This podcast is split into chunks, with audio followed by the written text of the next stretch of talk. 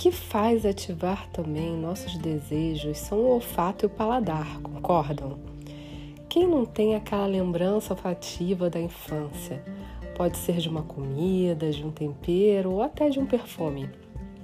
Olá, meu nome é Fernanda Pacheco, sou coach de relacionamento e sexualidade e nutricionista.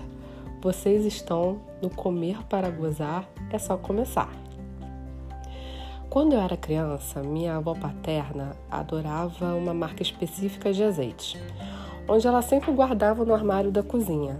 Aquele azeite perfumava o armário inteiro e toda vez que abríamos, vinha aquele cheiro delicioso de azeite em cima da gente.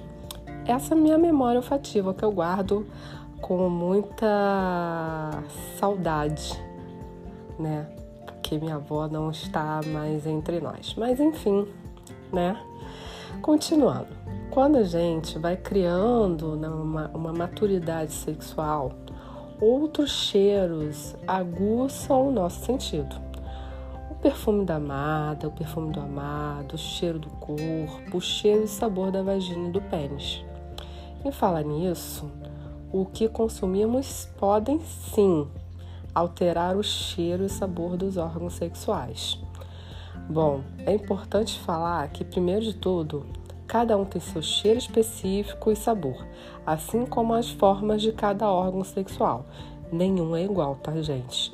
Claro que a higiene pessoal faz parte da nossa rotina, mas às vezes, quando está muito calor e suamos muito, tanto a pepeca quanto o peru ficam em lugares abafados, concordam? E nós produzimos, além do suor, nossas secreções, que geram o esmegma, que é super normal, tá? Que faz a gente ter aquele cheirinho um pouco mais forte. Acredito que cada um sabe e conhece o seu cheiro. E quando tá um pouco mais passado, né, mais forte do que é normal, é recomendado procurar um médico. Enfim, canso de ouvir sobre o abacaxi, que ele altera o sabor do líquido espermático. Será mesmo? A grande verdade é que esse líquido, popularmente chamado de porra, leitinho e outras variações, é rico em frutose, que é quimicamente falando, né, é um monossacarídeo, né, de cadeia. Vamos parar por aí, né? Gente, eu tenho que lembrar vocês que eu também sou nutricionista mas eu não vou entrar tão a fundo da composição química da frutose. O meu a fundo aqui é outra coisa. então, a frutose é o açúcar da fruta e alguns estudos mostram que o consumo de frutas cítricas podem sim alterar o sabor da porra. Para ficar mais suave, mas não se engane, tá? Não vai tomar leitinho sabor abacaxi, morango, maracujá. Isso não é uma caipifruta, tá, meus filhos? Puxando sardinha para o lado nutricional, não só são as frutas cítricas.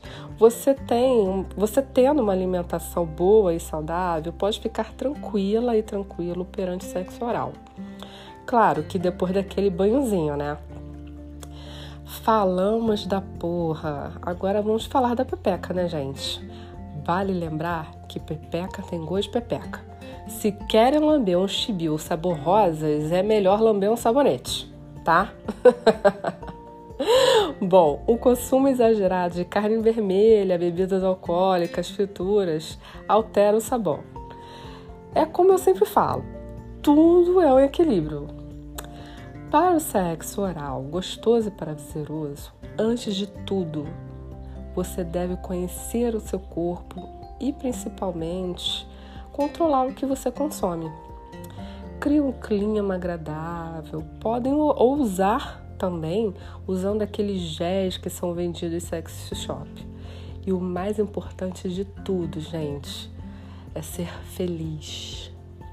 Um grande abraço.